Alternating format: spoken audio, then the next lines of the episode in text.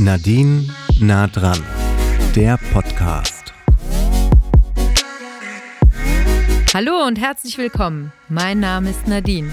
Ich bin Richterin und Mutter, Fußballfan und Ökofreak, Löwin und Nachteule. Mir liegen die Menschen in Marburg am Herzen. Ich besuche Menschen. Ich stelle Fragen, ich höre zu. Viel Spaß.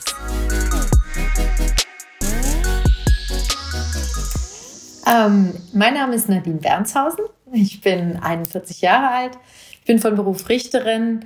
Ich bin Mutter von drei Kindern. Ich wohne in Marburg am Richtsberg und komme ursprünglich aus dem Hinterland. Ich habe einen großen Bruder.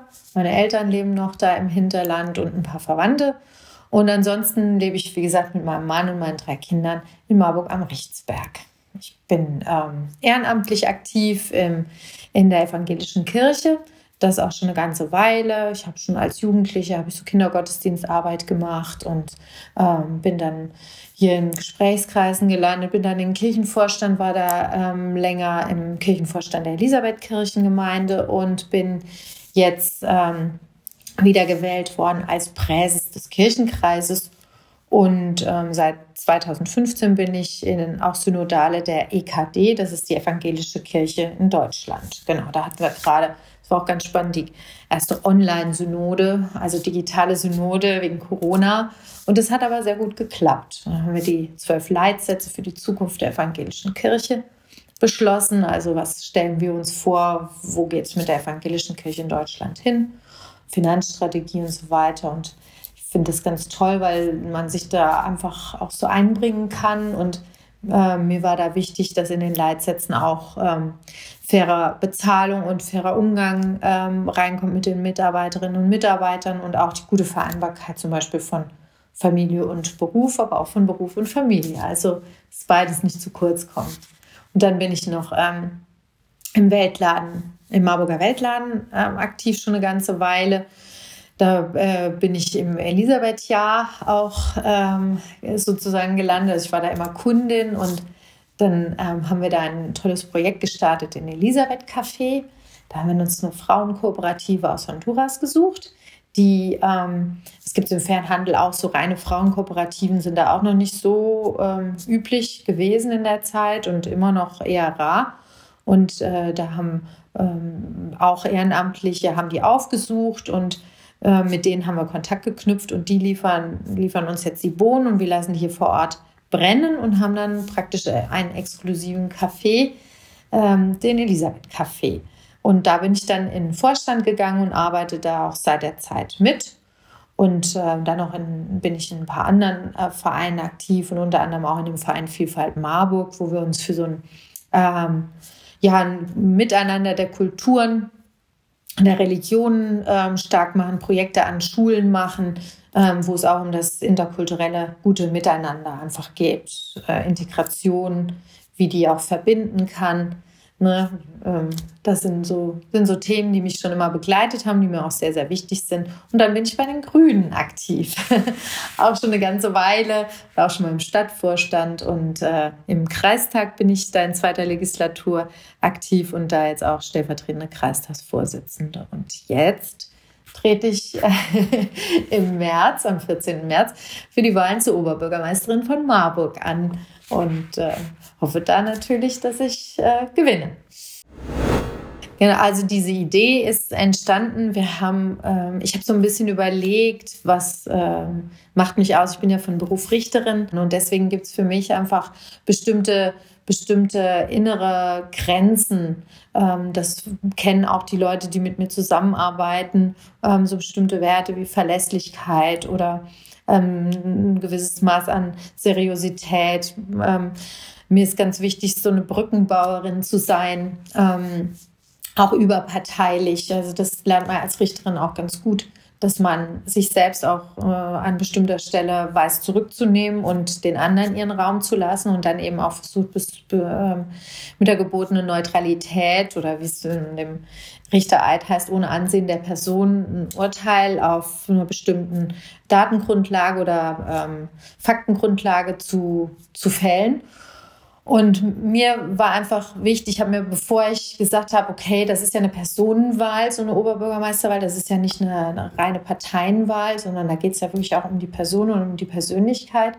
Und da ging es mir darum, ähm, ein Format zu finden, wo bestimmte Aspekte die mir eben da wichtig sind, zur Geltung kommen. Und eines, was mich ausmacht, das ist eine, ähm, eine Grundneugier. Ich finde es unheimlich spannend, Menschen kennenzulernen. Ähm, wir haben in Marburg tolle Initiativen, wir haben unheimlich viele kreative, kluge Leute.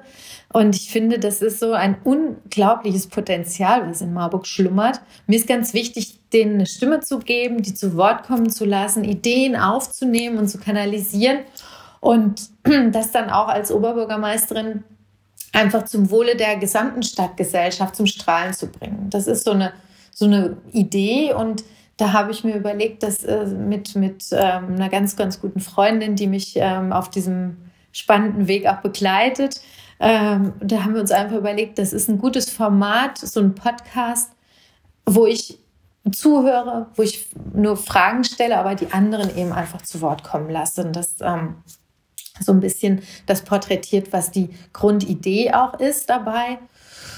Und außerdem ist so ein Podcast einfach auch eine schöne Sache, das kann man nebenbei hören. Das, ähm, geht einem direkt ins Ohr, ins Hirn, ins Herz. Und äh, das war deswegen, genau, so kam es zu der Idee, so einen Podcast zu machen. Wunsch, den ich hätte oder äh, ein Ziel dieses Podcasts könnte es eben auch sein, Leute zu erreichen, die ähm, vielleicht nicht so sehr grundsätzlich erstmal an Politik interessiert sind, weil Leute haben häufig so ein bestimmtes Bild von Politik. Ähm, das ist auch leider, obwohl unsere Demokratie ja gerade darauf basiert, aber das ist leider auch so ein negatives Bild. Und als Politikerin ähm, wirst du häufig auch äh, sofort mit so einer bestimmten ablehnenden Haltung konfrontiert. Dabei finde ich immer, jeder, der sich irgendwo engagiert, macht ja eigentlich auch schon in gewisser Weise Politik und bringt sie in dem Moment, wo du dich in die Gesellschaft einbringst, bist du eigentlich schon politisch. Ähm, und mir war es wichtig, ähm, vielleicht auch zu zeigen, was hinter einer Politikerin für Motivationen stecken können oder auch ähm, zu zeigen, dass das äh, auch ein Mensch ist, der auch bestimmte äh, Interessen, Ideen, Gefühle, auch Grenzen für sich hat. Ähm, das ist so ein, ein Grundelement, was mir ganz wichtig ist, auch zu transportieren und den Menschen zu zeigen.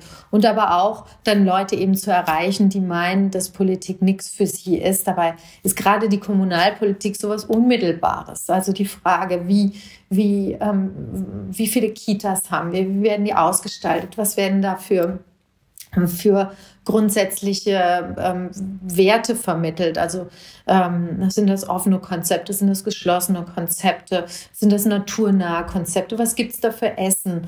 Ähm, wie sind unsere Schulen ausgestattet? Wir sind in Marburg ja ein Schulträger. Ähm, wie wird das Geld, was eine Kommune zur Verfügung ähm, hat, eigentlich ausgegeben und wofür? Das sind ja alles Fragen. Ähm, es gibt, egal mit wem du redest, jeder hat irgendwelche Prioritäten. Und in der Demokratie ist das Natürlichste, dass du für die Ideen der Prioritätensetzung nach Mehrheiten suchst. Und ähm, you win, you lose, die alte Regel. Also manchmal schafft man es eben mehr von seinen Ideen umzusetzen, manchmal auch ähm, zurückzustecken und andere zur Geltung kommen zu lassen. Und das ist auch in Ordnung so. Also so funktioniert ja unsere Gesellschaft. Und äh, ich äh, kann einfach nur dann für die Dinge, die mir wichtig sind, werben. Und ich mache in der Personenwahl ein Angebot an die Leute. Und da ist natürlich die erste, das erste Entscheidende, dass die Leute dieses Angebot überhaupt erstmal wahrnehmen. Und das ist eben auch eine Idee des Podcasts, erstmal zu zeigen, hallo, es gibt mich. Weil gerade in Corona-Zeiten kann man die Leute einfach nicht so sehr besuchen. Aus dem Wahlkampf, es wird alles schwer und ähm, den erstmal zu vermitteln, dass es mich gibt, dass ich ein bestimmtes Angebot mache und dann natürlich einfach auch ähm, dafür zu werben, dieses Angebot anzunehmen. Das ist so eine Grundidee, die ich mit diesem Podcast vorhabe.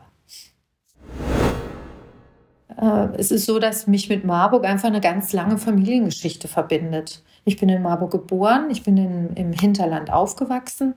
Ähm, mein, meine Familie hat ähm, starke Beziehungen zu Marburg. Meine Mutter hat hier gearbeitet, meine Patentante hat hier gearbeitet, mein Vater ist hier zur Schule gegangen und äh, wir haben eine sehr enge Bindung immer auch emotional an Marburg gehabt und direkt nach dem Abitur, was ich in Glanbach an der Europaschule was eine Gesamtschule ist, ähm, gemacht habe, bin ich dann auch nach Marburg zum Studium gegangen. Mein Bruder hat ja auch studiert und äh, deswegen, genau, und hier habe ich dann auch direkt meinen Mann kennengelernt und, äh, und dann auch, äh, genau, hier eine Wohnung und eine Heimat einfach dann gefunden.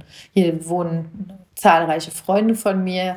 Hier, wie gesagt, engagiere ich mich an vielen Stellen und ich habe die Stadt eben auch sehr, sehr gut kennengelernt ähm, über die Jahre ähm, in denen ich mich hier ehrenamtlich engagiert habe, kenne unheimlich viele Vereine, Kulturinitiativen. Marburg ist einfach so eine blühende Stadt. Und das ist was, was, was ich an Marburg einfach sehr schön finde. Und mir kommt es darauf an, dieses Potenzial einfach noch mehr ähm, zum Strahlen zu bringen und vor allem auch ähm, Zukunftsperspektiven für Marburg zu entwickeln. Ich finde, wir haben viele Fragen, ähm, die sich stellen ob das jetzt aufgrund der Entwicklung im, im digitalen Bereich sind, wo geht unser Handel hin, wo geht unsere Universität hin, wie wird es, wenn jetzt Online-Lehre ähm, äh, praktisch mehr wird. Das kam ja jetzt heute die Polter über die Universitäten und über die Schulen, aber wie entwickelt sich dann eigentlich die Lehre weiter und was bedeutet das für eine Universitätsstadt, die ja von über 20.000 Studierenden eigentlich auch lebt? Ähm, oder wie geht es weiter mit unseren Pharmastandorten? Was bedeutet das für die Anwohnerinnen und Anwohner? Ähm, wie ist die Infrastruktur? Wie entwickelt sich die Infrastruktur weiter? Es gibt einfach unheimlich viele Fragen, äh, die ich einerseits spannend finde, aber wo ich andererseits auch finde, dass wir da noch Antworten schuldig geblieben sind, beziehungsweise wo ich meine, dass man da noch mehr vordenken müsste und das geht gut mit dem ganzen Potenzial, was wir hier haben. Wir haben unheimlich, ähm, wir haben eine wahnsinnig starke geisteswissenschaftliche Fakultät. Ähm, wir haben die äh, Naturwissenschaften, wir haben die Entwicklung auf den Lahnbergen. Also es gibt einfach so unheimlich viele, viele einerseits Fragestellungen, aber andererseits auch Möglichkeiten, diese Fragestellungen gut zu begleiten. Und als Oberbürgermeisterin muss man nicht auf alles die Antwort finden, aber man ist, äh, finde ich, dazu da, auch mutig voranzugehen, diese Fragen zu formulieren und nach Möglichkeiten und Konzepten ähm, zu suchen, diese Fragen dann auch für eine Stadt und für eine Stadtgesellschaft zu beantworten. Und das finde ich alles sehr spannend. Das ähm, wünsche ich mir von einer Stadt, die ich so sehr liebe. Ich hoffe, euch hat diese Folge gefallen und ich freue mich über euer Feedback. Abonniert diesen Podcast und empfehlt ihn Freundinnen, Verwandten und Nachbarinnen. Bis zum nächsten Mal, eure Nadine.